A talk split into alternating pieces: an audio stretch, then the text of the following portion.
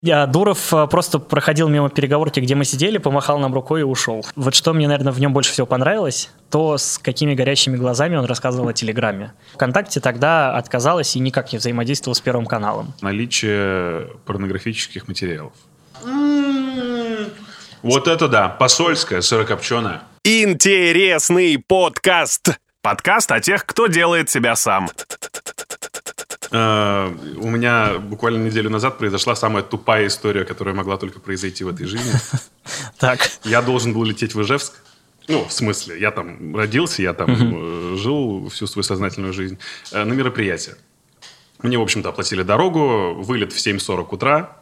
Я думаю, окей, зарегистрировался по классике жанра на э, сайте Аэрофлота за э, сутки. Угу. Приехал буквально, может быть, э, за час до э, сдачи багажа, сдал багаж, в 7 утра получил посадочный талон если ты был в терминале Б Шереметьево, который улетает на Россию, который угу. летает по России да, только, да. там есть э, определенная загвоздка. Все люди, которые приезжают, они стоят в одной очереди, сдают багаж в одну очередь, неважно какой рейс, стоят на досмотр в одну очередь. В этом Но и даже там Sky Priority сильно не помогает. Да, То ну есть... я, конечно, в Sky Priority пока еще не был замечен, не но, но э, допустим, в бонусной программе я зарегистрирован. Так вот, ага. Э, я благополучно зашел Э, к этой очереди по безопасности, показал свой посадочный талон, меня проверили документы. Встал в очередь, э, быстренько решил, ну, ладно, что у меня еще в 7.40 вылетает, времени 7.07 успеваю. Uh-huh. 10 минут постоял, зашел в туалет, спускаюсь к своему гейту, времени 7.22, мне говорят, молодой человек, ваш самолет улетел. А ты знаешь, в чем проблема? У тебя в 7.40 был вылет. Да. Вот ты должен в голове железно себе запомнить одну, вот одну главную, смотри, она помогает таким, ну, то есть я намного больше раздолбай, чем ты. Нам, ну, то есть я, правда, типа, со временем, с таймингом, с тайм-менеджментом у меня беда. Но я запомнил, что вот ровно 20 минут вычитаешь от времени вылета, и это уже как, как бы все, это стоп. Молодец, ты это знаешь. Я как человек рассеянный, я этого не знал, в голове этого не держал. Это самое простое. То есть вот ты просто держишь эти 20 минут всегда в голове, типа, что вот это уже, типа, дальше тебя не Я не понял, возможно, это было утро или что-то еще. Да, это э, нельзя умолять э, моей невнимательности. Все понятно, но сотрудники компании Аэрофлот, ребята, у меня к вам есть вопросы. Потому что знаете, мы вам ничем помочь не можем. Молодой человек, ваш багаж снят с рейса. Две минуты задержка.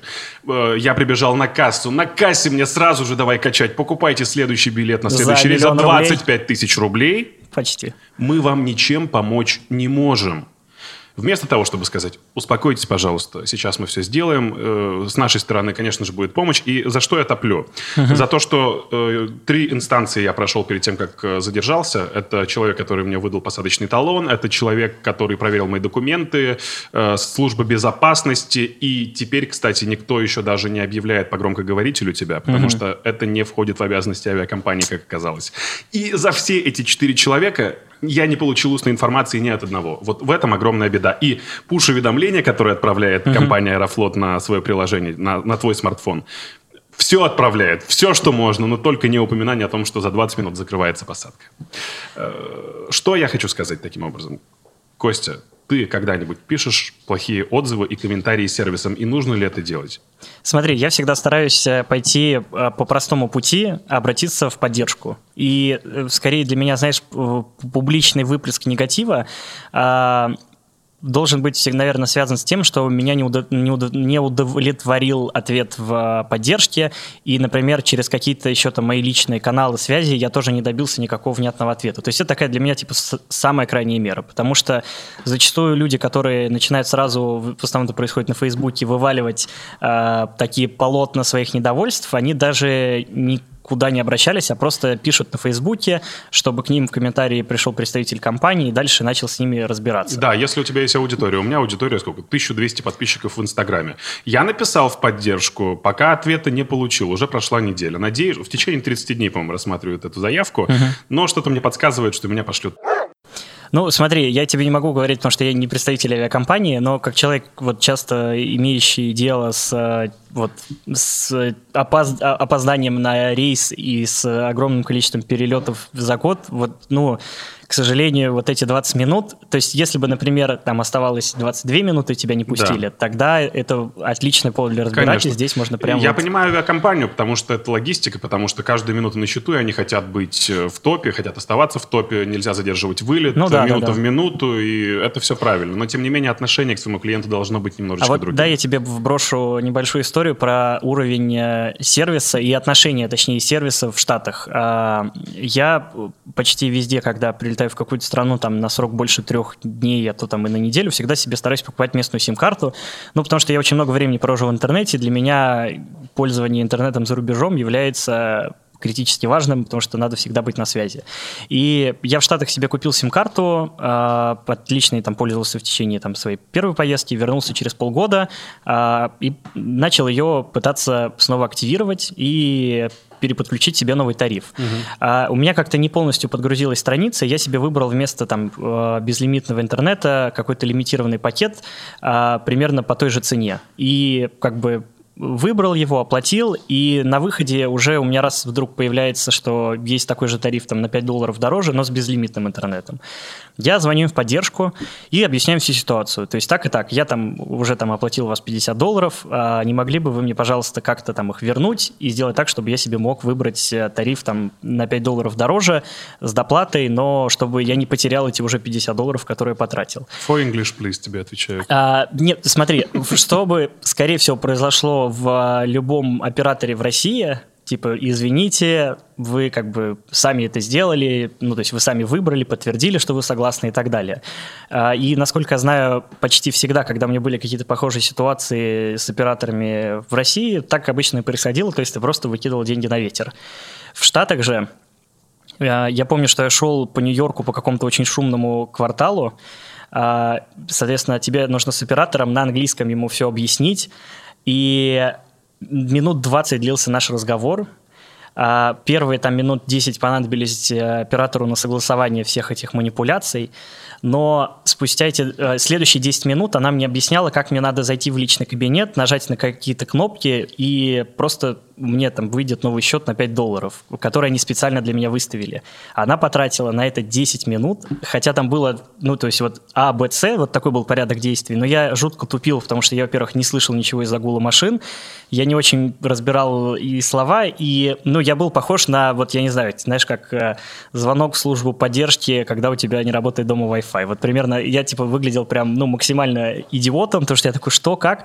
Но она просто на таком легком позитиве это делала, и вот эти 20 минут, которые я провел на линии, вот было ощущение, как будто меня поцеловал сам Бог. Ну, то есть настолько позитивно, настолько жизнь... Ну, то есть вот просто я понял, что вот меня вот прям в этой, э, у этого мобильного оператора любят, и вместо того, чтобы просто меня послать к черту или там со мной как-то дерзко разговаривать, когда, ну, тебе говорят, зайди в личный кабинет, настройки, тариф и, и поменяй. Ну, казалось бы, да, я там типа 10 минут, что, куда, а вот сейчас, а так, осяк, она вот прям ну, я уверен, у нее даже э, бровь не дрогнула. Ну, и у тебя, как у поцелованного богом, теперь должны быть какие-то претензии меня... к конкретному сервису в России. Ты наверняка сейчас имел кого-то в виду, кто здесь тебе не выдал чего-то похожего. Ну, у меня за долгое время не было таких э, жалоб, потому что у нас в компании корпоративная связь э, у сотрудников, поэтому... Может, не про связь, может быть, про какой-то другой сервис. Такси. Часто я сталкиваюсь с очень плохим отношением водителей. Водителей, которые, опять же, плохо сам соображают, что тебе нужно. К сожалению, это Москва. К сожалению, так бывает. Э, ездить на Uber Black не каждый себе может позволить. Но, тем не менее, э, сервисы сейчас стремятся к тому, чтобы отвечать человеку быстро и все-таки поддерживать свой уровень, опять же, корпоративный и имиджевый уровень. Насколько, ты думаешь, шагнуло вперед вот именно этот момент? Есть ли у тебя какие-то наблюдения по этому поводу?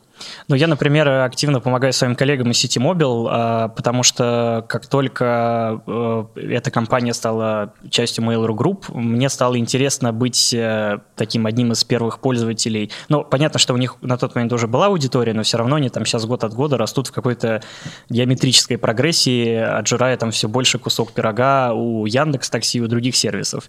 Я понимал, что да, как бы сейчас э, там сложно прям, чтобы у тебя каждый водитель был идеально хорош, там, например, просто в комфорте.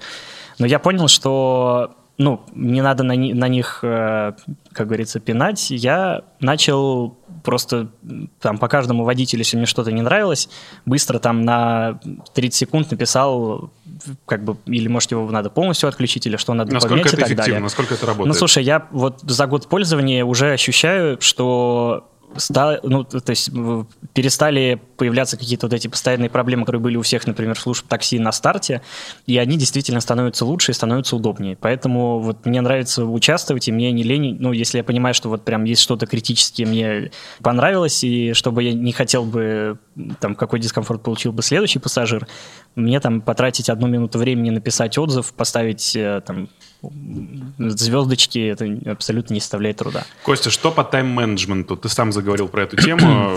Я, как человек, который начал активно развивать свой проект, теперь понимаю, как круто иметь помощника, лучше помощницу. Кто тебе помогает в твоих графиках? Кто тебя пинает? Э, Каким образом составляет, может быть, твой план на день? Есть ли такой человек? Или ты сам научился э, вести... Как называется правильная таблица? Как называется таблица для того, чтобы... Как? Ну, туду лист или... Да, да, в общем, Ну, что-то такое. Не помню, как это называется. Есть приложение специальное. А, смотри, э, конкретно в рабочих моментах а, мы, у меня получился очень крутой тандем вместе со своим другом. Вообще, давай так, а, когда я, в принципе, начал строить свою карьеру, я понял, что нужно пытаться как-то подтягивать своих друзей, знакомых, проверенных людей и ставить их рядом с собой, потому что, ну, во-первых, ты как бы автоматически этим людям доверяешь, во-вторых, а, ну, наверное, наверное, доверие, ну, то есть, да, наверное, доверие, то, что ты хорошо их знаешь, знаешь какие-то их плюсы-минусы, сразу тебе поможет легко выстраивать работу и делегировать какие-то задачи. Ты так сказал, когда начал строить карьеру, это в 16 лет, А, на ну радио вот, Energy, на самом деле, и- еще вот как раз работа на Energy, где-то, если я понимал, что есть проект какой-то большой, где, например, вот может понадобиться дополнительные руки, и по-любому нужен человек, первые там звонки, которые я начинал делать или кому-то предлагать эту работу, это всегда были мои друзья. И а с ВКонтакте просто получилось все намного интереснее, потому что проработав год, э, наш отдел начал потихоньку разрастаться, и вот на как раз-таки там позицию человека, который бы был моей правой рукой и прикрывал всегда э, как раз там какие-то мои минусы в- в- а, вроде тайм-менеджмента, стал Рома Багаутов, и очень круто получилось, что мы с ним в таком тандеме, когда я такой э, весь за какой-то постоянный движ, за идеи, креатив, но а, с чуть меньшей, наверное, усидчивостью и, э, И распылением вот этих вот мыслей на разные направления. Да, у него как раз-таки обратная история, что он, наоборот, э, очень такой структурный, а, всегда там как бы ни, ни минуты позже на любую встречу, то есть вот у него как бы он человек, который очень круто может прям ввести, менеджерить какой-то проект. И мы с ним Выходит, у тебя нет помощницы. нет, у меня нет помощницы, но вот э, просто в начале моей работы в ВК Рома стал таким человеком, сейчас у него там пул задач немножко меняется, он там занимается больше другими проектами, но опять же там в нашей команде вот есть все равно э, такие ребята, которые в этом плане для меня служат как такой, ну, и подушка безопасности в том числе. Вот, например, Катя, которая э, там несколько месяцев назад стала а, э, руководить отделом по работе с партнерами и быть нашим таким операционным руководителем, она в этом плане как раз-таки вот переняла на себя задачи Ромы и помогает а, контролировать и выстраивать работу отдела, в котором, на секундочку, сейчас уже 20 человек. Так, ВКонтакте мы сейчас придем. Да, вот. 16 лет. Радио Energy. 15. 15. Да. 15 лет. Представляете, пацаны? То есть вас это не смущает, да? Вот сидите, как ни в чем... Ну, 15 лет, СММщик, радио Energy, да, серьезно. Э, Тебя захантил туда, насколько я знаю, человек по фамилии... А, смотри, э, там их Давай так, как все было? С самого начала. Ты был один из э, первых пользователей соцсети ВКонтакте. Ну, даже было, знаешь как, а, до Radio Energy было радио премиум. Это интернет-радиостанция, которую в, в 12 лет я основал вместе с... а, Да, в 12 Вот лет. теперь лица поменялись. В 12 лет я организовал радиостанцию премиум. Вместе с э, очень амбициозным техническим таким парнем по имени Иван, с которым мы просто познакомились в каком-то из чатов. Угу. Вот, то есть я написал, что, ребята, я тут э, собираюсь запустить в интернете радио, кто может мне помочь разобраться, напишите мне Ваську. Как пришла в голову маленькому мальчику идея организовать радио? Ну, который я... просто любит слушать музыку, который даже не слушает, может быть, какие-то крупные федеральные станции. Откуда ты узнал это все? Слушай, ну мне лет с пяти где-то, да, наверное, в 5-6 лет я занимался тем, что составлял плейлисты. Только выглядело это немножко по-другому. С каких лет ты начал свою деятельность, Костя? 5-6 уже мы спустились еще Не, ну, ниже. ну подожди, 5-6 это то время, когда вот э, я разобрался, ну то есть меня нельзя было оттащить от э, радиоприемника, где можно было вставлять кассеты и записывать на них музыку с радио. А, ну это назывался аудиомагнитофон. Да, да, да, да. У нас был такой ИШ-306, правильно? ИШ-306? Да, ну, вот... там можно было переписывать с одной аудиокассеты на другую. Ну, в конце 90-х это там уже появились Panasonic, Sony, я да, уже не да, помню, да, как да, ну, вот разожевывали адские кассеты. Я вот, помню. но был какой-то прям вот типа у родителей супер классный такой э, музыкальный центр, я бы даже так назвал, где я прям вот залипал часами, слушал радио и как-то ну, не знаю, чем я руководствовался, но как-то я распределял музыку по кассетам. Типа спокойная, это там какая-то танцевальная, русская, английская и так далее. И у меня там было там, 30-40 этих кассет. И вот мне нравилось, как раз-таки я прям слушал Европу Плюс и делал такие плейлисты. Потом а, немножко ну, хотя интересы к музыке никогда не пропадали, просто я там пошел в школу, там появились какие-то компьютерные игры, но они мне достаточно быстро надоели. То есть если большинство э, моих ровесников э, в, то, там, в году 2003, 2004, 2005 начали тратить много времени на компьютерные игры. У меня где-то, наверное, это занял процесс года два, два с половиной, и потом он мне просто надоел. Ну, то есть я поиграл, наигрался в GTA, наигрался там в Need for Speed, все, конец, мне больше не интересно.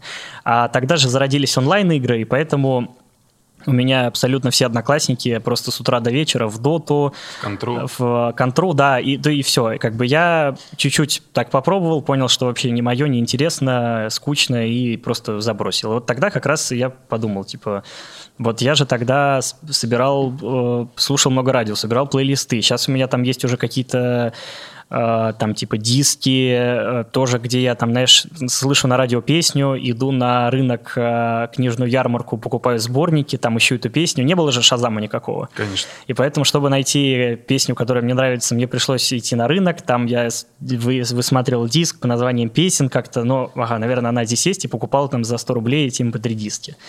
И тогда э, в мою жизнь как раз это был 2007 год, пришел э, высокоскоростной интернет, и я узнал, что значит скачивать песни Зайцев.нет. И да. оказывается, не надо идти на книжную ярмарку, вот они тут все перед тобой на полочке лежат, за пару минут ты можешь скачать себе песню.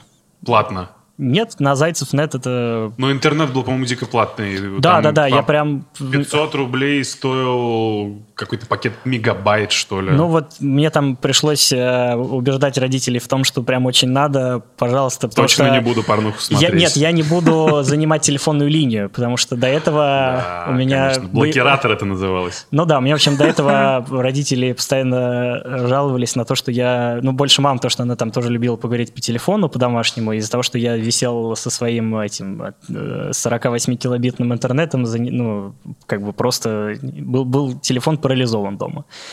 И вот приходит, значит, э, высокоскоростной интернет, э, я понимаю, что, ага, музыку можно скачивать, а еще в интернете вещают радиостанции, причем не FM, а вот именно какие-то там есть, были э, прям потоковое радио, когда ты в Винамп забиваешь ссылочку, и он у тебя играет. Думаю, да, по-моему, Радио Рекорд стало одним из одним первых, из первых да, кто начал да. делать подобные вещи. Я такой, прикольно. А оказывается, почитал на каком-то форуме, что запускаются все эти радиостанции как-то раз, там, типа, скачал программу, ввел там какие-то ссылки, и все пошло. Вот. И я не стал в это погружаться. Вот мне тогда уже, знаешь, как-то начал выстраиваться, что если я что-то там, ну, то есть я структуру понял, но вот сам, типа, сидеть там, перебирать ссылки, у меня не было никакого желания. Я понял, что надо где-то найти человека. И я начал так где-то вбрасывать, и вдруг мне просто Ваську пишет, чувак, говорит, я тебя увидел в чате, давай помогу настроить тебе радио. Капец, вот ты маленький бизнесмен, посмотри, у тебя уже тогда начала просыпаться эта жилка. Что такое? Теперь я понимаю, если у тебя с раннего возраста нет предприимчивости, нифига ты ее потом не наработаешь. Ребята, воспитывайте детей правильно, давайте им книжки вместо онлайн-игр. Вот да что.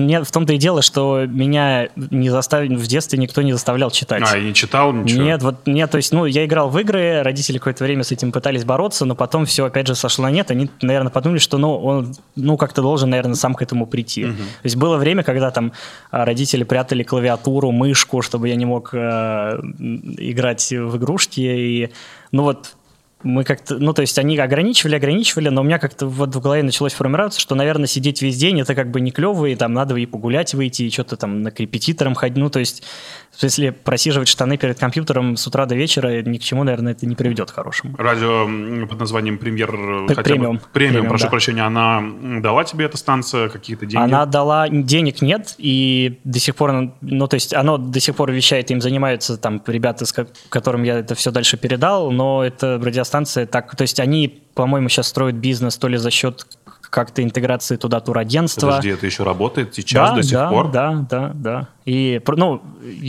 как бы начал, началась потихонечку строиться команда. То есть первый год мы работали просто, у меня дома круглосуточно почти работал компьютер. 12-летний директор был.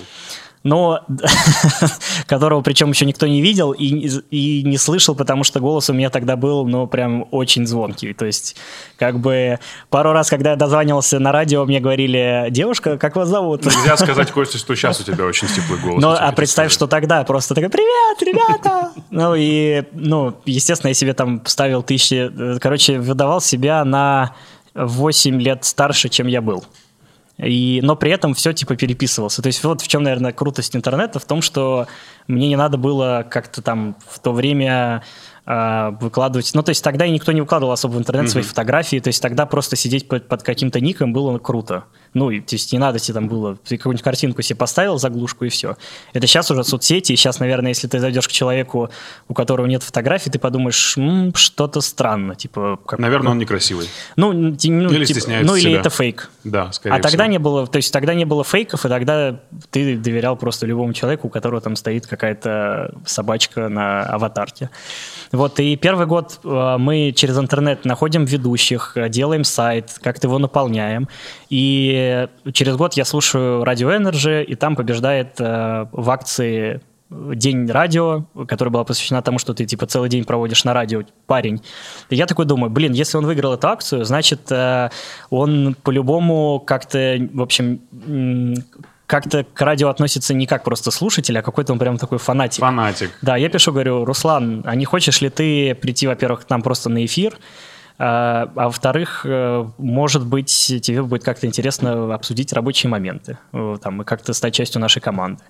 Вот, и оказалось, что Руслан стал нашим... э, как И казалось, что Руслан абсолютно адекватный человек. да, мы, более того, конечно, он был в полном шоке, когда мы встретились, потому что мне было на тот момент э, 13 лет, и, и просто бы видел его глаза, когда там ему 27 или 20 28 на тот момент, он такой бо- бородатый, такой чуть это полненький, и встречается с каким-то 13-летним ушлепком. Сейчас бы это приняли неправильно. Ну, да, и, и более того, э, мы там еще с ним выпили по пиву. Я помню, что я выпил э, одну бутылку короны экстра, и меня так развезло. Я такой, так, мне же надо сейчас с ним договориться обо всех делах и так далее.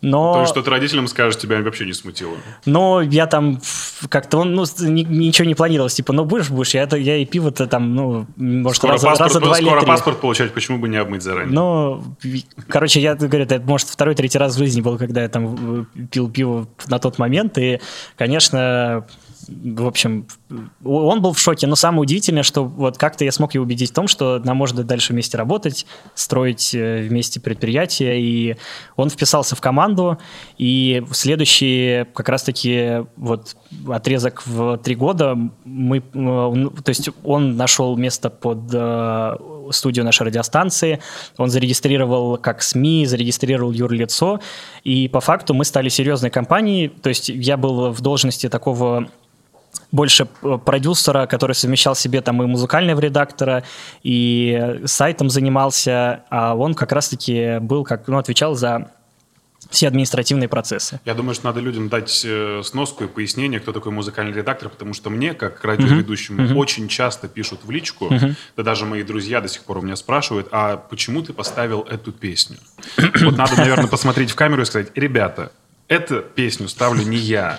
Есть специальный человек, который называется музыкальный редактор. У него специальная должность. Ему платят за это деньги. Он формирует плейлисты. Угу. Более того, формирование плейлистов – это очень ответственное дело, потому что в начале часа играет имиджевая песня. Это да. очень важно. Это лицо радиостанции. Если вы слышите первую песню в часе, знайте, что именно эта песня характеризует весь формат.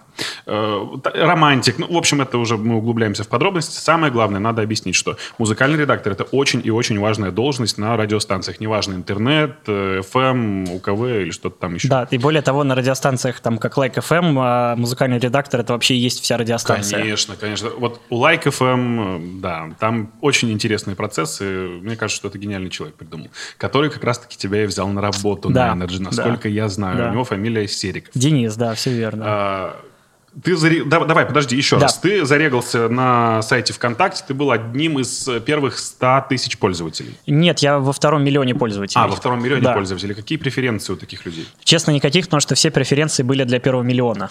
Какие? Поэтому а, на них раньше раскатывались а, какие-то обновления. Они первыми а, перестали видеть стену, например.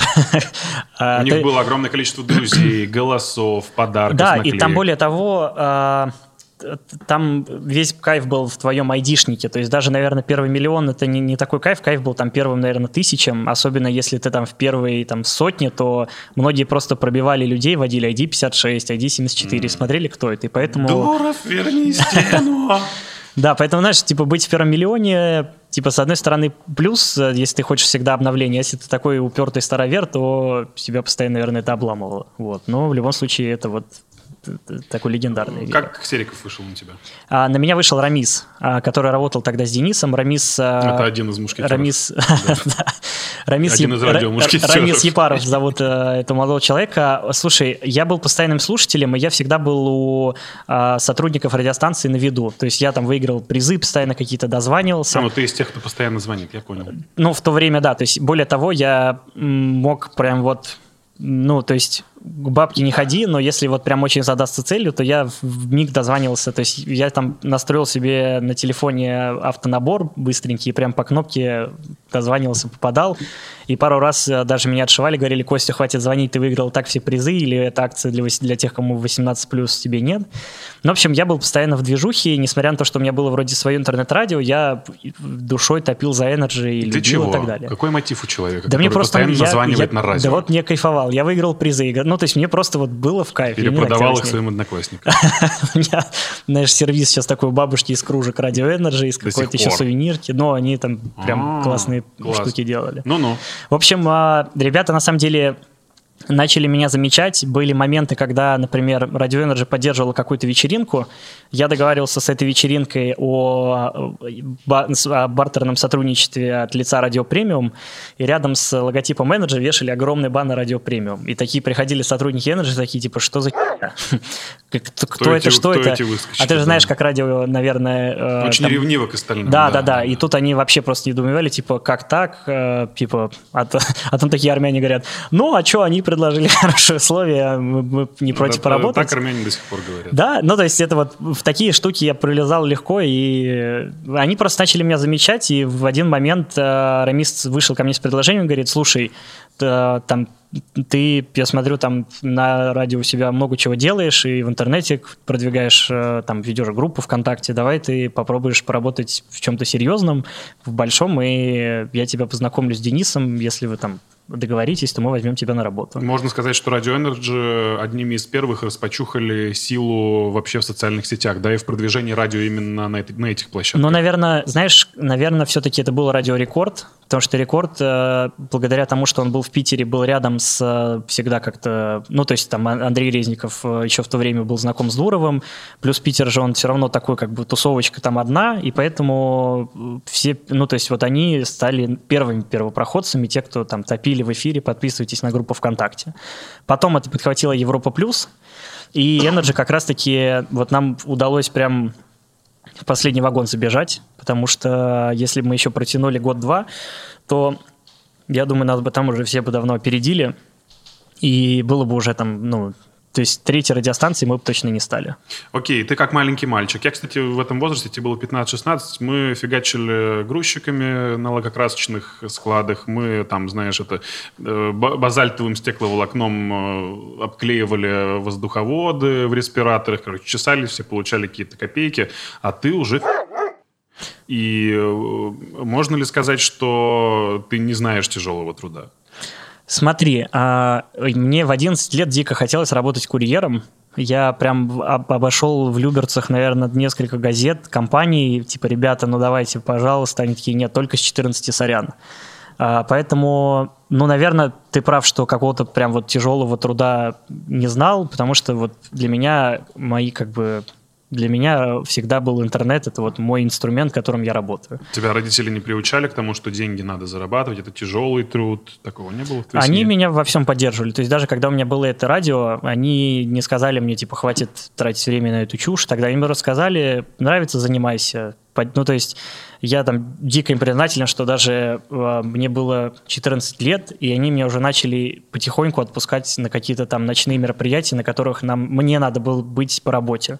То есть мы поддерживали какую-то вечеринку. И, и пить пиво с мужчинами под 30. Нет, ты знаешь, что у меня всегда как раз вот с тех пор сложилось очень четкое разделение, что есть работа, есть досуг. И оно у меня до сих пор никогда не пересекается. То есть если я понимал, что мне надо быть, например, на каком-то вечеринке, я был вообще, меня не интересовал просто сам по себе алкоголь, я контролировал, а, вышли там ли у нас э, ведущие, диджеи, что есть ли ролики и так далее. То есть для меня это было супер важно. Вот. А почему? Ну, Наверное, до утра не было смысла торчать, но тогда я зависел сильно от метро, поэтому вот метро там открывалось в 5 утра, и тогда можно было ехать. Есть ли какая-то э, очень крутая заслуга, э, именно твоя, перед радио Energy? Вот чем ты можешь похвастаться? Вот это сделал я. Первый миллион подписчиков. А, это все твои ВКонтакте.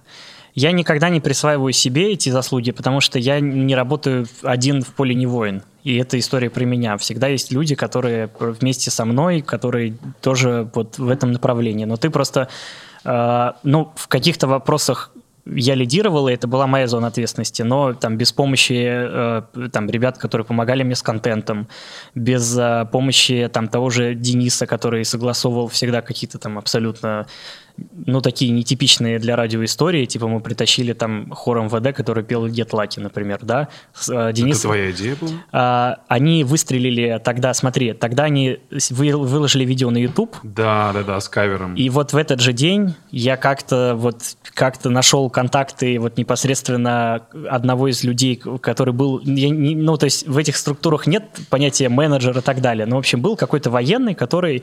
А, как руководил у них, видимо, пресс-службы и отвечал за подобные штуки. И я вижу, что это видео с самого утра обсуждают все, и э, тогда скорость распространения информации была намного медленнее, чем сейчас. Сейчас, может, какое-то видео за час э, абсолютно все посмотрят, ну, если это что-то прям такое хайповое, крутое. Тогда же там оно разгонялось, и я понимаю, что в 3 часа дня так, типа, это бомба, надо что-то с этим делать. И на следующее утро они приезжают э, к нам в студию, еле как туда умещаются, потому что там 5 квадратных метров. И мы записываем потрясающее видео, которое за счет популярности первого залетает и набирает там с полмиллиона просмотров в 2013 или 2012 году. Вот это чутье. И, и наша, на самом деле, работа с Денисом, мы такое с ним первое знакомство началось э, с вирусного ролика, который мы также слепили за ну, за, за день. То есть мы что-то так сидели, думали, как нам продвинуть акцию с концертом группы Linkin Park на, на Васильевском спуске. И решили, что а давайте запишем вирусный ролик, а, вот, где мы там подходим как фанаты Linkin Park к Денису и говорим, Денис, вот вы продюсер, скажите, где выиграть билеты на концерт Linkin Park? Он такой, через два дня заходите на сайт Radio Energy, там будут все подробности. И, ну, причем еще, ну, я снимал прям в руках этот, ну, то есть в руках держал камеру, и вот прям максимально играл, знаешь, ну, то есть вот прям как будто я фанат, и вот я подошел к какому-то боссу, и вот эту историю мы там втроем с Денисом, с Рамисом придумали, выпустили 50 тысяч просмотров за сутки. В 2011 году ты такой, типа, что? То есть...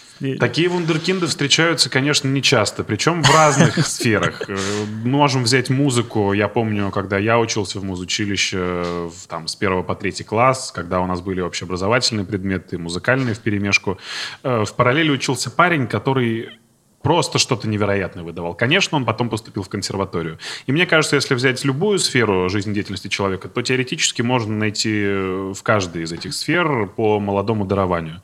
Э, считаешь ли ты себя таковым? Вот самое-то главное.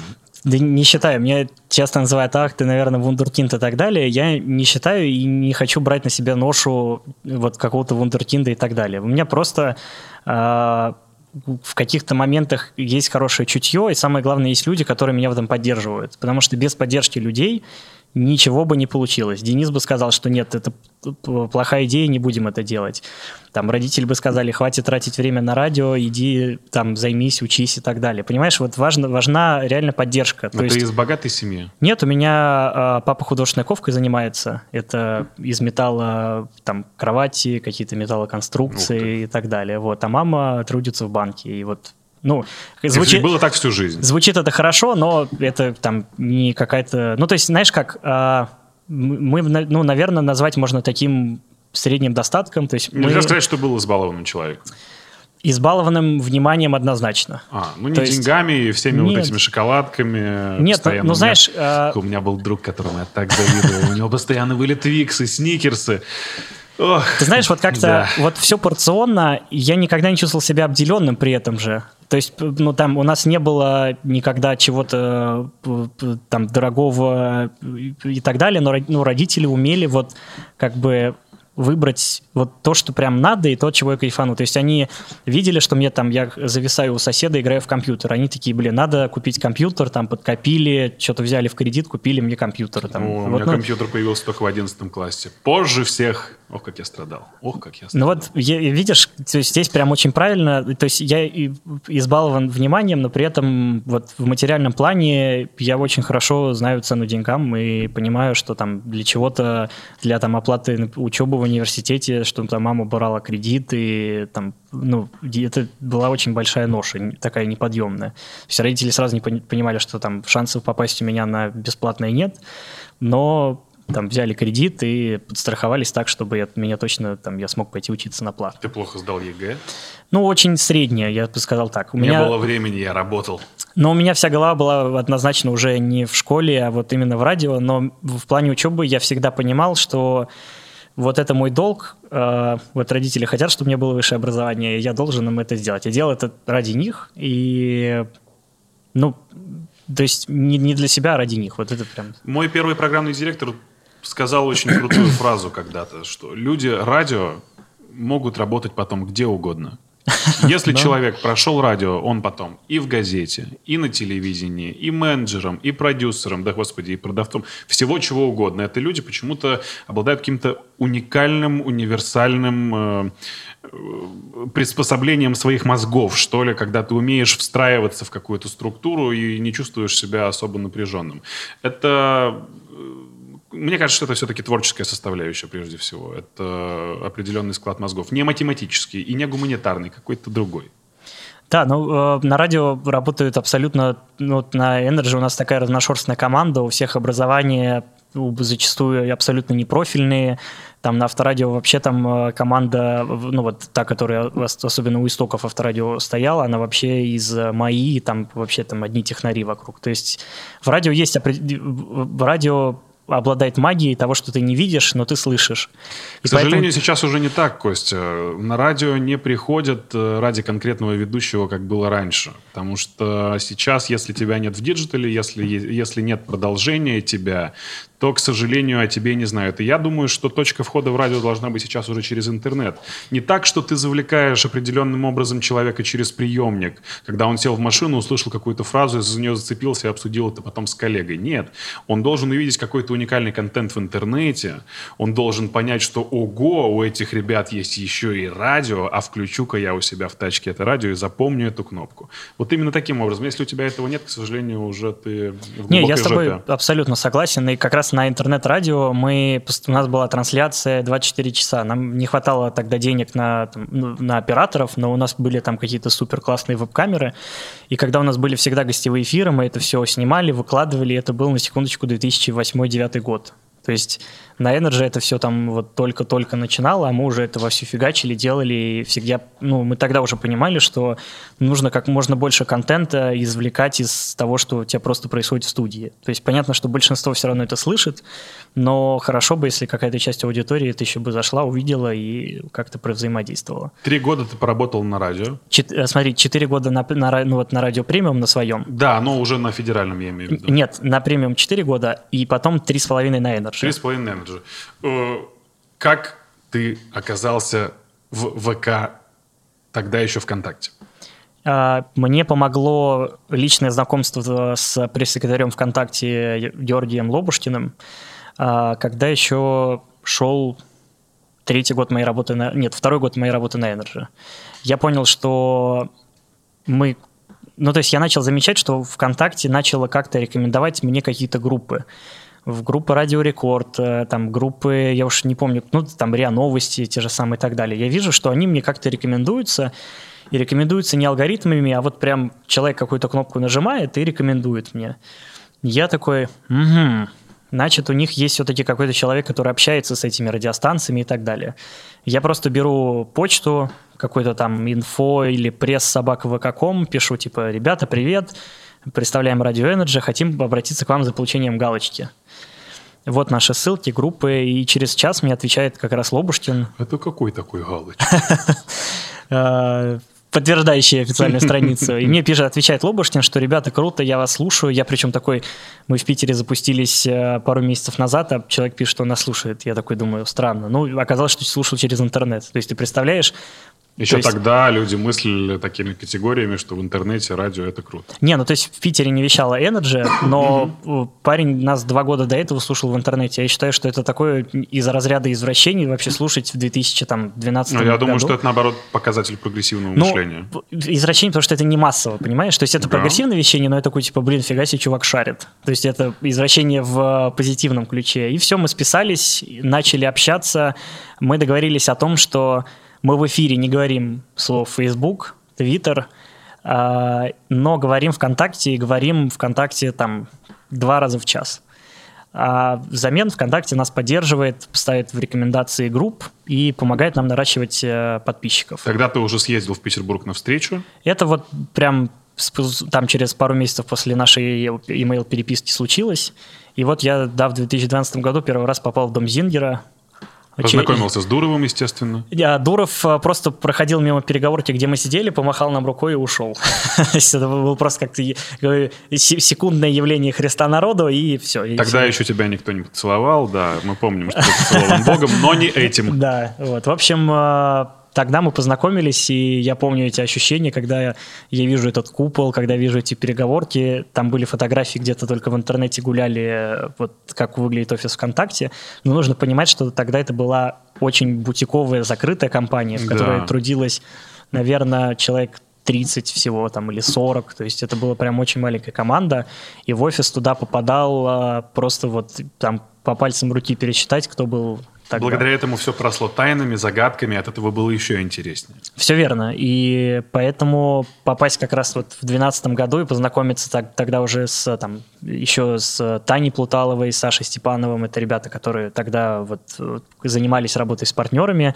Я там выведал все, что они делают с Радио Рекорд, и начал там потихонечку так типа, а давайте нас повыше еще поднимем, давайте мы там будем пять раз говорить. Ну, в общем, они помогли добиться очень хороших результатов в плане аудитории радио на ВКонтакте. Как тебя взяли работать туда? Давай дальше. А, мы стали общаться после этого все чаще и чаще, звать ребят на какие-то наши мероприятия, когда мы их проводили в Питере. То есть мы стали с ними в активной коммуникации. И тогда как раз-таки, как мне уже рассказывал э, Гоша Лобушкин, он заметил, что я являюсь таким прям фанатом ВК. Мерч, который они мне присылали, я носил просто там, не снимая себя месяцами, наверное. Тогда еще без собачки, потому что у нее... Не, соб... не, не а, собачка была. Собачка была, был просто буква В, тогда еще не только-только появлялся Wiki.com, то есть были буквы В, и я вот, они мне там присылают какие-то мерч, наклейки, стикеры, я все себе на лоб наклеил, то есть они видели, что я прям очень такой лояльный бренду. То есть то, что у меня было до вместе с Radio Energy, когда я тоже себе там Energy все заклеивал и ходил в футболках и так далее. Вот у меня началось, было такое прям типа супер лояльность, любовь к ВКонтакте. Такая мощная живая реклама в лице Кости Сидоркова. Да, но это вот просто искренне, вот, ну, то есть, если, знаешь, меня спросили, какую бы татуировку себе хотел набить, в тот момент я бы тебе точно сказал ВК, и причем вот можно где-нибудь там между правым и левым глазом. То есть, ну, это прям искренняя любовь, и когда в ВК наступил 2014 год, а, ушел из компании Павел Дуров, а, в компанию, э, там, компания начала разрастаться под новым руководством, появился отдел маркетинга. Нужно понимать, что как такового отдела маркетинга до 2014 года, во времена как раз там еще Павла Дурова, не существовало. Я правильно понял, что с Павлом ты лично никогда не общался и знаком ты с ним Нет, мы не был? лично мы с ним вот не считая той, той мимолетной встречи, э, еще после этого два раза мы с ним встречались. Причем один раз случайно, один раз уже в, как осознанно, можно сказать. Так. Он тебя лично позвал на встречу? Да, да. И это была такая, ну, приятная Просто я, ну, не, называть дружеской беседой это невозможно, потому что мы с ним не друзья, но это была просто очень такая приятная джентльменская беседа, я бы, наверное, а, сказал так. Можешь э, поподробнее рассказать, для чего это была беседа, кто ее организовал, почему тебя он позвал на общение, если его уже, я так понял, уволили из Но это было уже сильно позже, это был э, год 2017. А, он уже не работал, а ты вовсю трудился на Да, да, да, да, да. И... Я думаю, мы к этому еще успеем прийти, да. Э, потому что это очень любопытная история. Так вот, отдел маркетинга и да, тебя появляется отдел маркетинга, туда выходит, э, в этот отдел маркетинга выходит э, Ярослав Андреев, который выходит туда в должности директора по маркетингу. И когда Ярослав э, начинает искать, собирать команду... Эльф торговец. Именно он. Конечно. Человек, который донатил на переводы Кураж Бомбея. Кураж Бомбея. Денисов, да, совершенно верно. Большое спасибо эльфу торговцу. В конце всегда говорили так. Слушай, да, и Ярославу как раз-таки советует э, Гоша Лобушкин, говорит, слушай, ты вот ищешь человека, присмотрись к Косте, мне кажется, что он бы тебе бы подошел бы в команду. Угу. Ярослав тогда не искал команду там из 10 человек, он искал по факту там одного менеджера, который бы начал бы вместе с ним все вести все дела и всю работу, а, и под себя, под, под него еще попало несколько человек, которые уже трудились в команде до этого, как раз Таня и там, Виолетта, которая, ну то есть несколько человек примкнуло, скажем так, команде Ярослава, как он вышел. И с Ярославом мы встретились как раз там через месяц после того, как он пришел в компанию. И он такой человек про бизнес, про деньги. Он очень продюсерское очень, мышление. Очень прямой. То да, есть не вокруг да, да около такой, Костя, я хочу с тобой работать, сколько денег? Примерно так. Я такой, Ярослав, ну давай хоть какая-то прелюдия, там, кофе и так далее. Погладить по голове хотя бы. Он прям в лоб сразу меня просто ошарашил. То есть и знаешь, это достаточно решение мне далось очень тяжело. Я думал, Уйти с Energy, да. переехать или нет, уже... Нет, или он, уже... нет, как раз-таки, э, знаешь, как было забавно, что ну, то есть одна из причин, почему он, он искал человека, потому что он жил в Питере, и ребята, с которыми он работал, были тоже в Питере, но человек нужен был в Москве, потому что в Москве все, а в Питере очень мало партнеров, и, ну, это странно заниматься работой с партнерами в Питере, потому что все в Москве. Ну, то есть смысл мотаться на два города, когда нужен человек сразу в Москве, и вот он искал этого человека. А, что происходит? Ярослав меня ошарашивает этой новостью. Я месяц, месяц туда-сюда. Ну, думаешь, тему... сколько, и думаешь, нужно ли тебе это? Вопрос, вопрос денег не стоял для меня абсолютно никаким образом. Стоял вопрос а, того, что я сейчас в, в компании, в которой меня очень любят, ценят, уважают, в которой у меня а, куча ресурсов, инструментов, а, но в которой я тогда уже, ну, то есть тогда уже на Energy понимал, что я не очень понимаю, как бы, куда расти. Безусловно, там была перспектива, наверное, роста в сторону какого-то там программного менеджмента, продюсирования радиостанции, или же была перспектива роста в интернет-отделе. То есть тогда примкнула к холдингу Профмедиа, тогда произошло объединение Газпрома и Профмедиа, и в холдинге вместо четырех радиостанций стало девять. И, в принципе, перспективы-то даже были, я тебе скажу так. наверное, меня единственное, что держало, это люди. То есть вопросов по росту не было, потому что было куча радио, можно было там расширяться и заниматься большим количеством радиостанций, но... Потом в перспективе стать одним из э, Ну да. акционеров, и, может быть, даже совет директоров войти. Ну, в я- перспективе очень Ну, хорошей. в такой прям сильно далекой. Но я к тому, что ну, вопрос, как бы меня вот прям типа сильно держали люди, потому что мы были там одной семьей, и никто не... То есть из компании, вот за сколько я помню, три с половиной года особо никто и не уходил. Может, один человек уволился и там из 20. Все остальные вот там работали уже до этого там лет 5-6. И это был прям вот такой коллектив, типа, который вот друг подруга, никаких не было игр, то есть вот ну вот прям семья, правда. Я чувствовал себя супер расслабленно, комфортно, и это был такой серьезный выход из зоны комфорта. То есть ты понимаешь, что ты сейчас должен переходить в компанию, да, твои мечты, но к человеку, у которого еще идет испытательный срок, в компанию, в которой э, еще там вот только-только сменилось руководство, еще руководство даже не вступило официально в должность, был там э, Борис Добродеев был тогда исполняющим обязанности. Ну, то есть такая пелена, ну, не очень понятно, как что. Но я тогда пришел к Денису и сразу сказал, Денис, вот, вот такие дела, меня зовут работать. И Денис сказал, иди. И Так говорит, случается очень часто, когда те же самые ведущие приходят к своим программным директорам, к генеральным продюсерам и говорят, вы знаете, меня зовут на другую станцию или зовут на телек. «Мгм». Или, опять же, актеры приходят к театральным режиссерам. Они говорят, иди снимайся, потому что потом уже могут не позвать.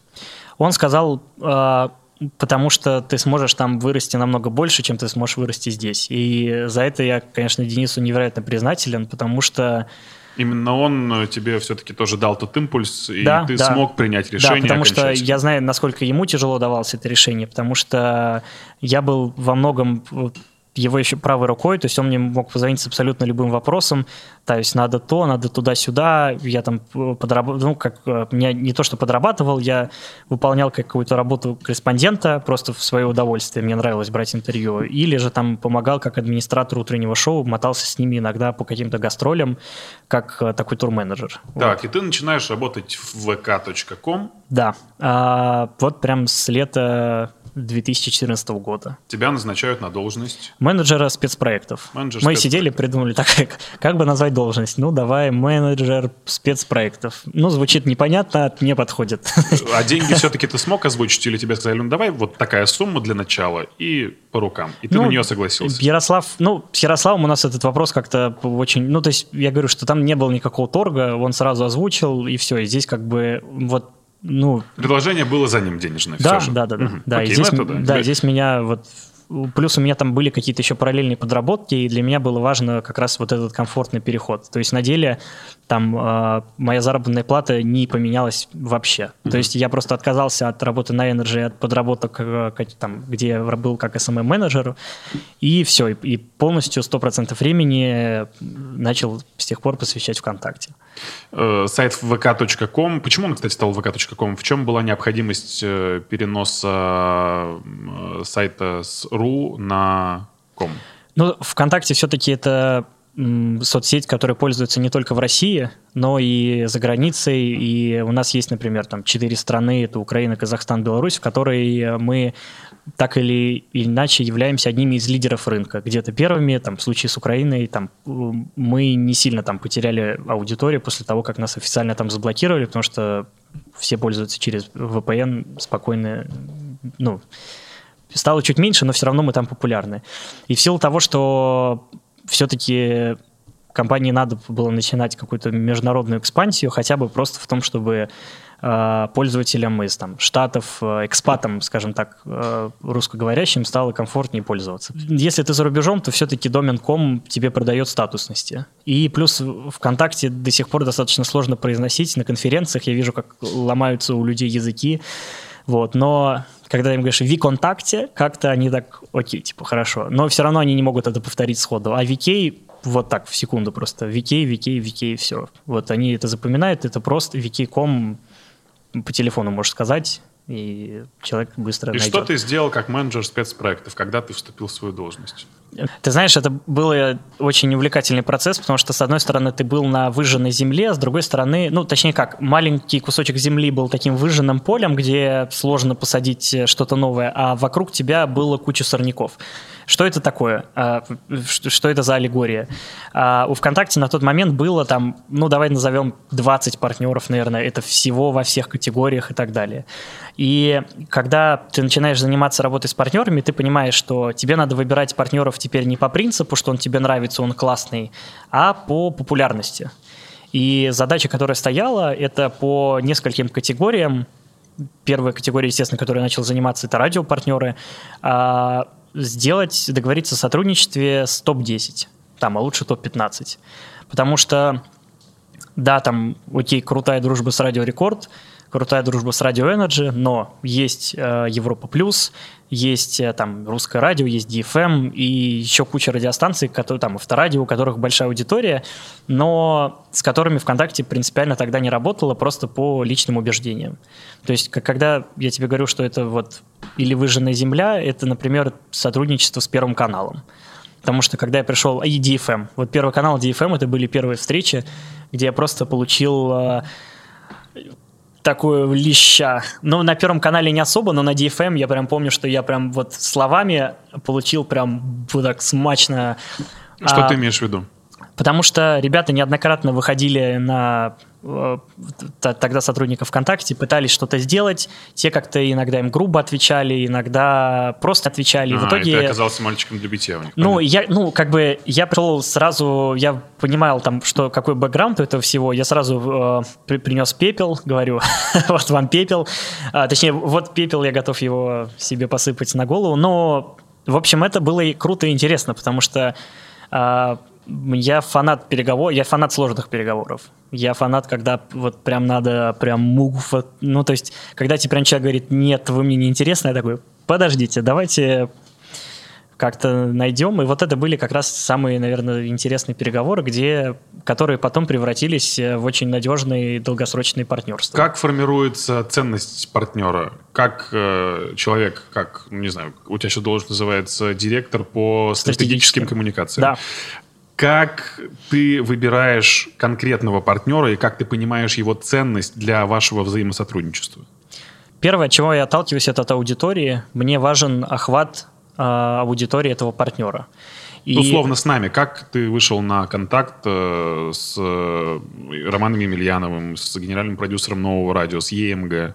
Вот тогда я как раз, когда мы начинали это делать, мы поняли, что, ага, значит, Европа Плюс – самая популярная радиостанция в России. Нам нужно, чтобы в эфире Европа Плюс два, три, пять раз в час говорили про ВКонтакте. Причем не говорили просто типа, посмотрите, какая хорошая соцсеть ВКонтакте, вот я бы там зарегистрировался. Нет, нам нужно было, чтобы радиостанция использовала наши инструменты, а, чтобы приветы на радио передавались через ВКонтакте, чтобы а, радиостанция внутри групп ВКонтакте проводила какие-то розыгрыши. И делала это ВКонтакте то есть, знаешь, как часто тогда делали там розыгрыш в соцсетях мне нужно было сделать так, чтобы ВКонтакте был эксклюзивным партнером, а, и если, например, ну, то есть, чтобы всегда первым делом партнер выбирал ВК, прежде чем начать там проводить подобные истории на других площадках. Ну, в 2014 году, а, наверное, серьезным конкурентом ВКонтакте можно было считать Facebook, потому что а, приезд тогда Марка Цукерберга в 2012 году на Первый канал как раз-таки стал, наверное, одной из главных причин, почему Facebook перетекла вся медиатусовка. То есть, э, Когда он пришел в гости к Урганту? К Урганту в новости, на, на, в новости он зашел. Ну, то есть он вот тогда э, тогда как-то верифицировал в глазах медиатусовки, что типа фейсбучек это модно, круто и надо там сидеть. Что он для этого сделал? Просто появился? Просто появился, а Павел Дуров, э, ну, давай так, не буду объявлять, не обвинять Павла, но ВКонтакте тогда отказалась и никак не взаимодействовала с Первым каналом. То есть в плане какого-то партнерства, коммуникации. Ну, естественно, тут Facebook, типа, давайте мы тогда будем все наши активности делать в Фейсбуке и в эфире Первого канала людям, которые вообще не понимают, что это за какой-то Facebook, говорить Facebook, Facebook и так далее. То есть угрозы, наверное, сильно не было, но модность у, у Facebook тогда была, вот, наверное, на пике как раз в 2013-2014 году. Сейчас кажется, что Facebook э, как раз содержит в себе больше всего вот эту вот интеллектуально-оппозиционерскую аудиторию. Э, все, что э, плохо, все, что хорошо, взрослыми людьми высказывается именно там, больше нигде. Да я бы, наверное, назвал это тусовкой медийщиков. Все, кто работают в рекламе, в э, маркетинге, вот они... То есть это наш э, LinkedIn. А как бы ты назвал ВК, тусовка кого? Это вот вся, вот вся аудитория интернета, там, по, по нашей статистике, это там 70-80% аудитории российского интернета пользуются ВКонтакте. Поэтому ВКонтакте это просто почти все пользователи интернета. Их нельзя отнести к какой-то определенной категории. Понятно, что у нас есть ядро, это 25-34, угу. то есть это аудитория, которая больше всего. Но миф, например, который мы начали тогда развеивать еще вот, вот самое первое, с чем я столкнулся, вы соцсеть для школьников. И тебе нужно было объяснить людям, им как бы графики ТНС, медиаскопа тогда да, это все фигня и так далее. А, пришлось объяснять, что молодая аудитория, она просто самая активная. И она генерит большую часть комментариев, лайков, обсуждений. Но взрослый человек вряд ли будет писать первый нах под постом. И за счет этого складывается визуальное впечатление, что как будто бы ты видишь пост, и там куча школьников под ним, как будто бы все, вот значит это соцсеть для школьников. А у взрослых людей а, поведенческая модель другая. Они зашли, посмотрели, может быть, лайкнули, может быть, нет, Почему лайков в ВК, в принципе, там меньше, например, чем в Инстаграме? Потому что перед тобой куча разных кнопок, на что ты можешь нажать, написать. То есть у тебя, знаешь, как такая панель э, как, как в кабине самолета ты сидишь, у тебя здесь куча разных кнопок и действий с э, манипуляцией, которых ты можешь сделать. А в Инстаграме там есть как бы лайк и центровой, и все ты меня немножечко съедаешь потоком информации. Я прям, да, да, Костя, да. Костя говорит все правильно, конечно, слушай и немножечко засыпай. Но нет. Я, я тебе говорил, держи нить, потому что... Э, смотри, мне вот интересно, э, как э, человек, который сам старается стать self-made персоной, как ты, как self-made персона, помнишь ли ты мерзкий отзыв, самый первый о твоей работе в ВК? Вот что сказали, вот он дурак, ну он мерзкий какой, фу. Ты знаешь... Э, Ничего не понимаю, это... зачем мы взяли этого малолетку. Сейчас, модно называть это кибербуллинг. Вот. Еще, в принципе, буллинг, да. Буллинг, да. А, а, знаешь, с чем я столкнулся? С тем, что я такой выскочка по натуре, и с этим, например, там пытались как-то бороться на Energy, но... Прости, пожалуйста. Я думаю, сейчас... что тебе надо взять, да, конечно. Я прям... Вопросов нет. Я открываю домофон курьеру. Какому? Который принес мне еду. Сейчас? Ну, Уже? Э, он раз в два дня приезжает и привозит мне рацион сразу. А кто встречает? А просто оставляет ее перед дверью. И я надеюсь, что соседи приходят сытыми вечером домой.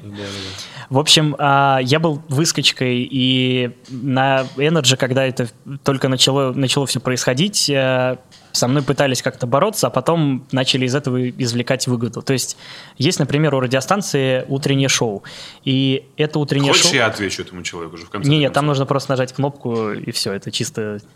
Может... Да. Слушай, а, а, а какой, какой еще домофон этого человека может быть? Скажи мне, пожалуйста, если не радио. Все технологично. Мы тут колбасу едим за 150 рублей, а там, знаешь, еду доставочка приехала, привезла. Короче, э, вот это да, посольская, сырокопченая. Ладно, я, я уже тоже сейчас сдамся. Пожалуйста, угощайся. Но сейчас у меня еще пока привкус Твикса. Я хочу его еще Привкус чуть-чуть. сладкой роскоши. Да. Угу. В общем, а, первый год моей работы даже на Energy был, и вот и ВК, и на Energy были абсолютно одинаковые ситуации, когда я начал а, заниматься таким самопиаром который, ну, самопиар это, если описать все это в негативном ключе, а в позитивном ключе я объясняю это следующим образом.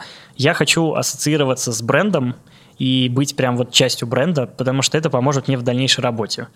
В ВК то, что, например, многие не принимали поначалу, что вот вроде ушел из компании Павел, он был лицом компании, он везде как бы вот, то есть больше за Павлом людей особо никто не знал, не видел, и вдруг я начинаю везде ходить, говорить, что вот я есть э, представитель ВКонтакте, начинаю какую-то медийную создавать движуху. И, естественно, многим внутри компании даже это не нравится, потому что ну, им сложно перестроиться и понять, зачем человек это делает. Он, все начинают думать, что, ага, он просто пиарится за счет ВКонтакте и хочет себе сделать имя на этом, просто потому что он сотрудник ВКонтакте. В принципе, такое впечатление складывается по твоему Инстаграму, что ты просто где-то светишься. Да, Но я- Ходишь на Красную площадь 9 мая, ездишь на Коачеллу, общаешься с крупными дяденьками, э, Путину руки жмешь, извини, фотографируешься с ним. Кто ты? А конкретного ответа ни у кого нет. Вот поэтому я тебя и позвал, чтобы этот миф развеять. Да, этот миф легко развеивается, когда ты объясняешь людям, что это тебе помогает в работе преодолевать э, сразу несколько ступенек. А, Когда я пришел в ВКонтакте, проблема первая была, что когда ты говоришь, что ты представитель ВКонтакте, все говорят, вы группу ВКонтакте ведете, вы СММщик, типа, что вы хотите от нас. А второе, то, что, ну, ты, то есть, не знаю, ты хочешь зарегистрировать ВКонтакте а, сейчас какой бы прям хороший пример. А, группа Limp Bizkit. Вот они приезжают, в- как, например, в Москву, и ты хочешь сделать с ними какое-то интервью. Просто ради шумихи и инфоповода. Не, ну ты понимаешь, что у Limp Bizkit куча фанатов, и будет круто, если у них ВКонтакте будет официальная группа, где у них будет, как бы, фанаты будут получать новости из первых рук. А, и ты хочешь зарегистрировать их солиста, чтобы он сам пользовался ВК, что-то там иногда постил и так далее.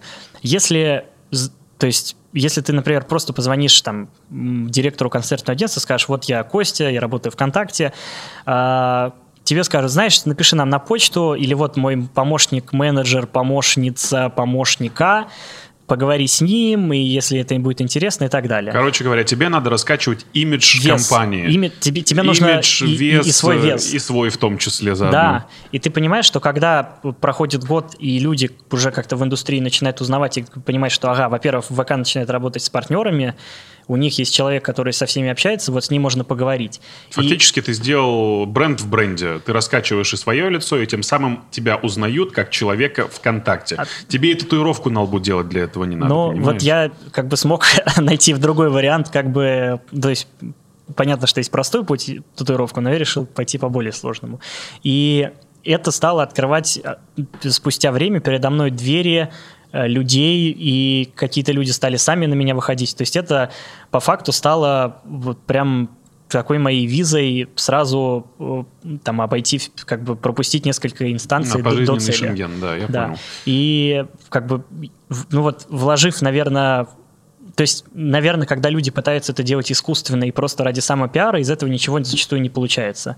Но в моем случае это инструмент, которым я продолжаю уверенно пользоваться по сей день, и который мне очень помогает, если мне нужно где-то, то есть там э, с теории там шести, иногда там и двух рукопожатий выйти абсолютно на любого человека, компанию, который мне нужен и интересен. Расскажи про встречу с Дуровым. Как это произошло уже в 2017 году? Почему он решил с тобой встретиться и что вы обсуждали? Ты знаешь, э, встреча случилась абсолютно случайно. Он просто написал мне в Телеграме. э, Там, там же достаточно человека найти по никнейму. У меня там, никнейм везде одинаковый, поэтому, собственно, это Сидорков. несложно. Да. Или же там через каких-то а, бывших коллег из ВКонтакте, или там, которые работают в Телеграме. А Ты телегу знаешь, они начали качать э, еще на территории России, да? Еще в, за два года до того, как он ушел из Кон- за- даже за три года, как он ушел из ВКонтакте, Я то есть знал она а, зарождалась ну, прям внутри, можно сказать, ВКонтакте. А, ты знаешь, была просто... Я был в Дубае вместе с а, Андреем Резниковым, это продюсер Радио Рекорд, продюсер ВК Феста, и с Андреем они достаточно хорошо знакомы, где-то, видимо, в в сторис, э, или, ну, в общем, где-то я как-то отметился, сказал о том, что вот я в Дубае, и он просто написал, предложил встретиться.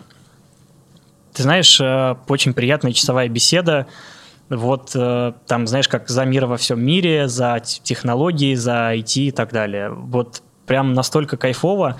Понятно, что я был там первое время, первые несколько минут в каком-то смятении не понимал, что, но Павел оказался прям очень приятным, очень таким... Я, знаешь, как... Вот что мне, наверное, в нем больше всего понравилось, то с какими горящими глазами он рассказывал о Телеграме. То есть, когда я вижу, что у человека прям вот он горит, это его дело, чуть ли, ну, Он хорошо бы капнулся. Он, видимо, подозревал, что что-то может произойти с ВКонтакте, его оттуда попрут, да?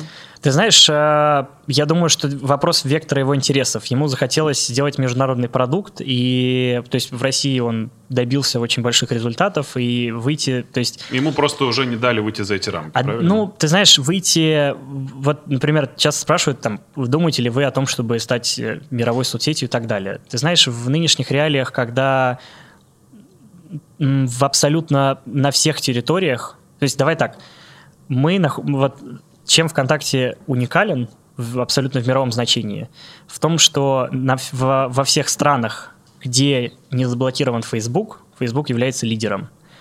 Только в России, в Казахстане и в Беларуси э, Facebook доступен, но при этом лидерами рынка является локальная соцсеть под названием ВКонтакте.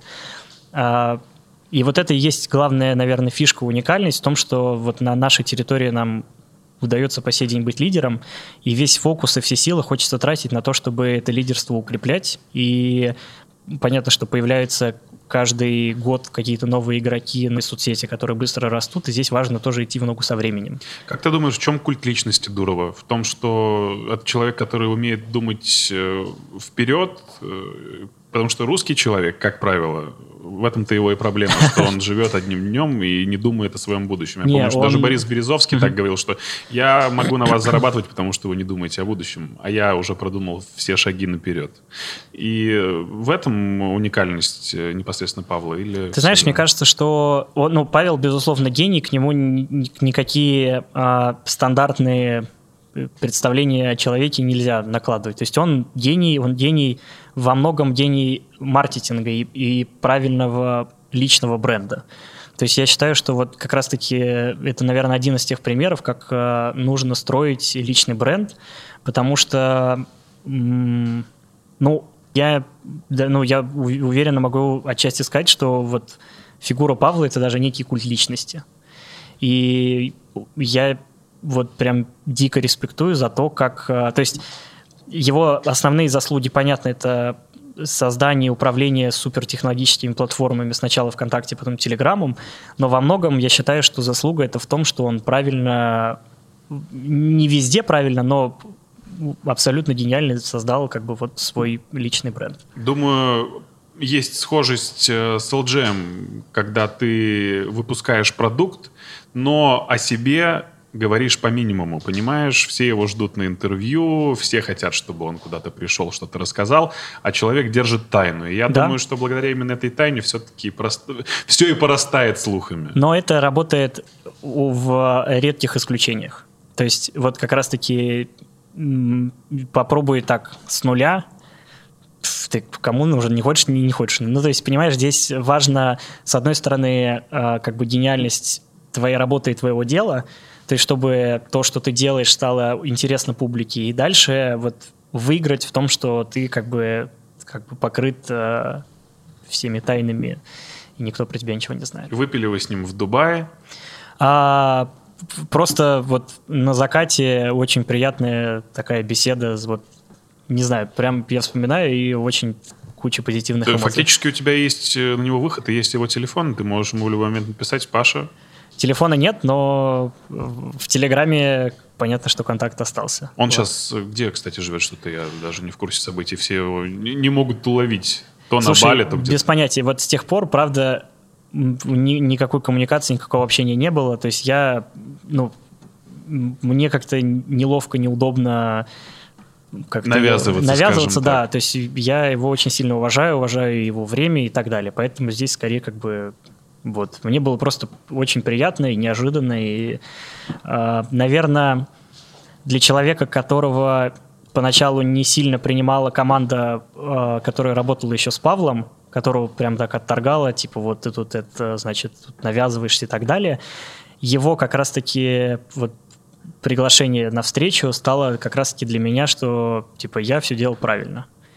И, и для тех людей это стало тоже каким-то люди... определенным уроком, да, что, ребята, я, я все даже... нормально, расслабьтесь. Ну, то есть никак там мы не делали никаких селфи, я никак это до этого не опубличивал, но, в общем, это было, это просто такая моя внутренняя галочка была. Это мне было важно для себя, просто вот подтвердить, что все нормально. Типа, да, да, типа все, все круто, потому что понятно, что когда вот этот буллинг идет, ты немножко, ну, немножко, я не могу тебе сказать, что я, типа, а, не буду их слушать и не буду на это реагировать, немножко, понятно, в тебе что-то сидело, доля сомнения. Всегда. Но вот это помогло ее прям растворить за секунду. К вопросу о галочках.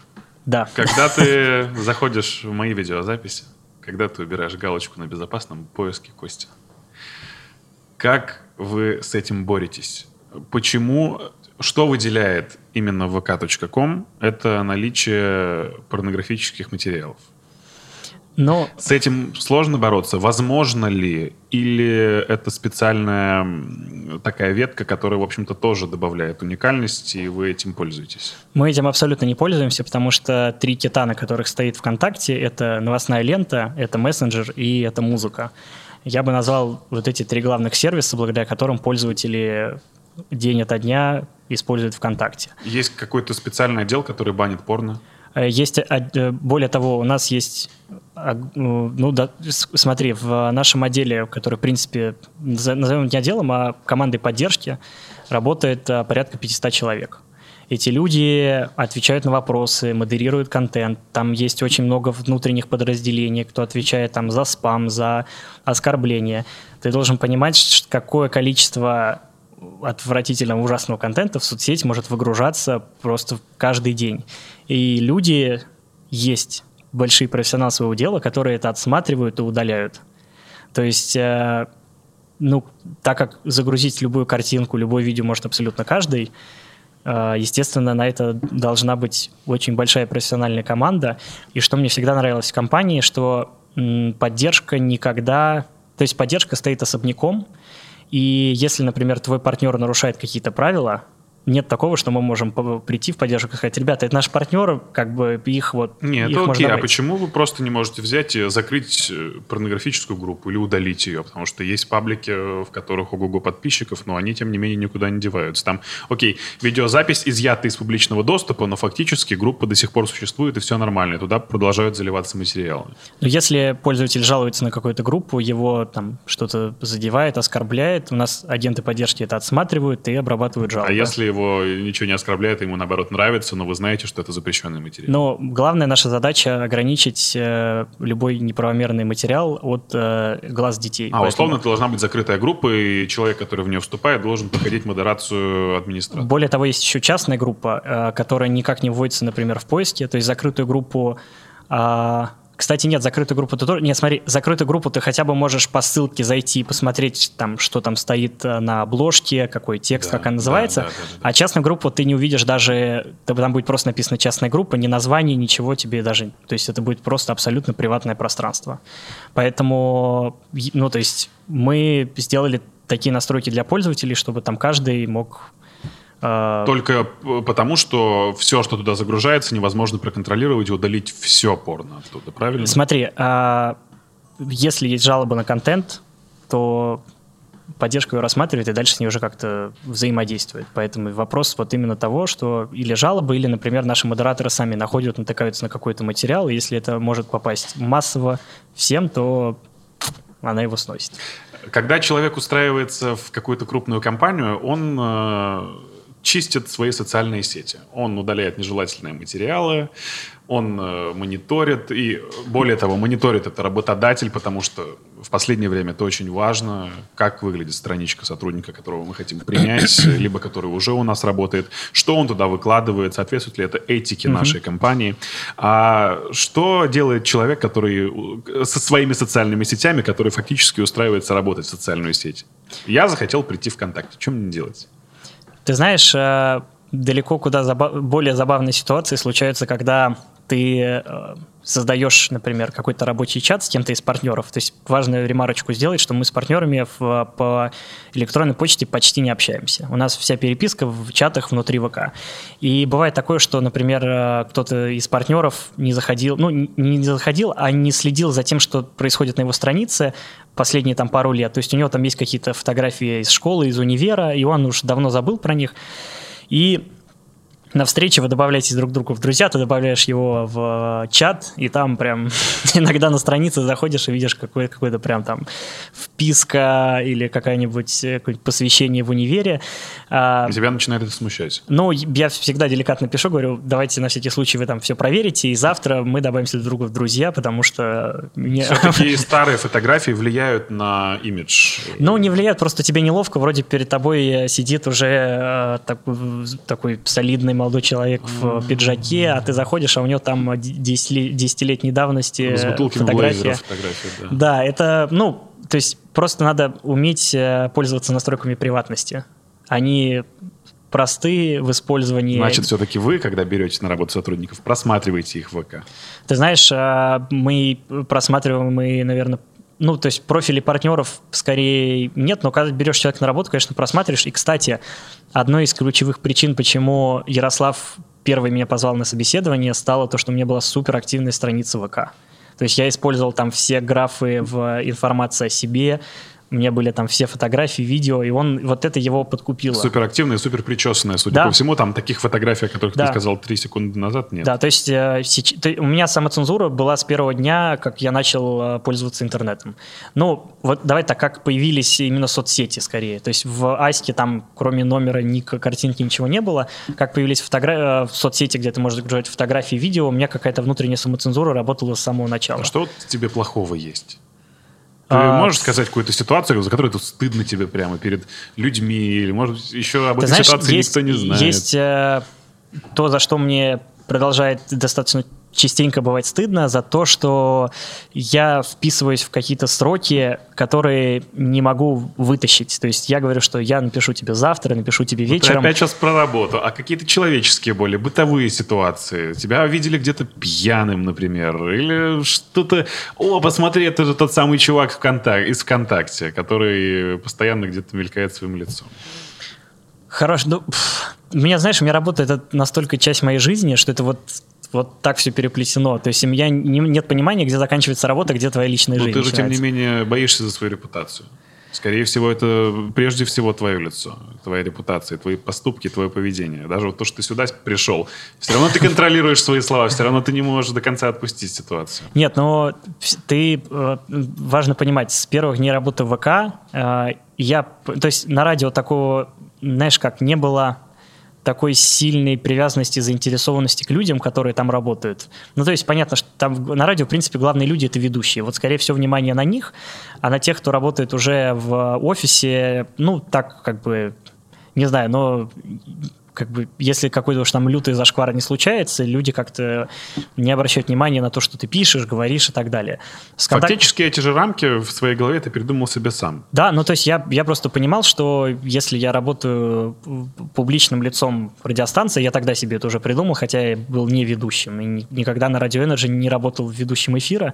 Я понял, что я публичное лицо, я должен нести ответственность за свои слова, потому что они могут трактоваться как позиция радиостанции. То же самое происходит в ВКонтакте. Ты должен понимать, будучи публичным игроком, любое твое слово, а, любое твое действие может быть исковеркано и пере... Ну, то есть может быть выдано за что-то, за позицию компании в первую очередь. И поэтому здесь очень важно всегда отдавать себе отчет в том, что высказываться по какой теме или нет, или, может, ты просто отказываешься и, например, вот об этой теме я не хочу говорить, потому что, ну, от того, что я скажу, это не имеет никакого значения, я просто ее пропускаю и все. Ну, например, как многие звезды забывают, э, сидя на интервью в начале интервьюеру сказать, что, ребята, давайте в политике не будем мы копаться, потому что я в этом не силен. Как Баста сколько раз садился в лужу. Проще бы он сказал на этой пресс-конференции, ребята, не спрашивайте у меня про, про политику, не ну, говорите да. мне про пенсионную реформу, я вам ничего толкового ответить не смогу. Да? Человек ну, пытается просто... угодить всем. Зачем это надо? Не Нет, ну, слушай, есть определенные темы, в которых э, я полный ноль, я ничего не понимаю, и давать какую-то а, экспертную оценку в этих темах зачем, если, ну, как бы, ты в этом ничего не понимаешь. То есть есть вот твоя зона ответственности, твой огород, и за этот огород я готов отвечать и его разгребать. Э, ребята типа тебя, которые очень быстро взлетают с раннего возраста, имеют свойства, и есть такая тенденция, они очень быстро гаснут. Не страшно ли тебе, э, прежде всего, как человеку молодому, что буквально через какое-то время тебе может стать просто неинтересно? Ты знаешь, э, есть ну, есть другое опасение, которое я контролирую и к которому я себя готовлю. То есть, знаешь, какая ситуация чаще всего происходит? А, скорее, вот ты говоришь про выгорание, а я бы сказал про то, что ты вот в момент резкого взлета, ты весь на расхват, все там прям вау, вау и так далее. Я все, я расслабил булки. Да, а вот не надо, и не надо думать, что это будет всегда продолжаться. А, в, особенно в моей среде очень, наверное, частая история, которая случается, когда человек, например, э, работает в какой-то должности, все считают его своим другом, а все его там куда-то приглашают, он вот носит его на руках. И потом, Потом, эта а, должность уходит, да, и, конечно и, же, он и все, друг. и все от него, и, то есть он, то есть я, у меня нет этих розовых очков. Я- Да, но вопрос немного не про это, а про то, что тебе самому может стать неинтересно. Не то, что ты расслабишься, а в один момент ты можешь понять, ну и что? Тщетность бытия, знаешь? Ты знаешь, я в любом случае уверен, что это может произойти только если у меня появится что-то другое, чем я еще больше загорюсь. То есть у меня просто все, я выгорел, и вот я больше не знаю, что делать. Ну, не могу себе представить такого, такого расклада событий. То есть, Просто у тебя не было еще кризиса среднего возраста. понимая, но вот всегда что-то драйвит там. Мне нравится танцевальная музыка, я такой, типа, блин, так, э, хочу там обучиться диджеингу, все, все такое. И, ну, то есть постоянно загораются какие-то хобби, и я умею сам себя этим прикармливать. То есть я понимаю, что если я не буду еще где-то цеплять какую-то... То есть важно, вот, наверное, знаешь как, у тебя есть какой-то внутренний процент счастья такого, вот, вот ты ощущаешь себя счастливым человеком. И я умею как-то понимать, что мне надо сделать так, чтобы этот процент или держался, или всегда близился к 100%. Поэтому вот за счет этого мне сложно себе представить. э, Меня даже в плохом настроении я себя там, может, несколько раз за год только могу вспомнить. И то всегда это обусловлено какими-то более там бытовыми простыми вопросами, типа там не доспал, там что-то не поел, и вот у тебя вот все это вы... Ну, то есть это сложилось как формула какая-то. Здорово, что ты находишь время еще и на диджеинг, еще на какие-то увлечения помимо Вейкборд работы. мне очень нравится, например. То есть у нас было, например, лето там два года назад, когда мы как раз с Ромой до работы с утра, прям вот как э, по абонементу несколько раз в неделю катались с утра на вейкборде. И ты такой счастливый, такой очень мокрый, с озера приходишь на работу и начинаешь... Ну, то есть вот мне важно цеплять всегда вот эти хобби, увлечения, и вместе с ними мне прям очень легко жить и интересно. Перед тем, как мы с тобой должны были встретиться, несколько человек мне сказали, ой, Сидорков, да он все время будет съезжать с темы. Нифига подобного. Костя, огромное тебе спасибо за то, что ты раскрылся и поведал такие истории, которые, мне кажется, не рассказывал еще никому. Спасибо тебе, желаю удачи. Ты, по-моему, self-made, self-made. Надеюсь, что у тебя все будет стрелять и дальше. Спасибо Круто. большое. Спасибо. Спасибо. Видеоверсию интересного подкаста смотри на YouTube-канале имени Илона Маска.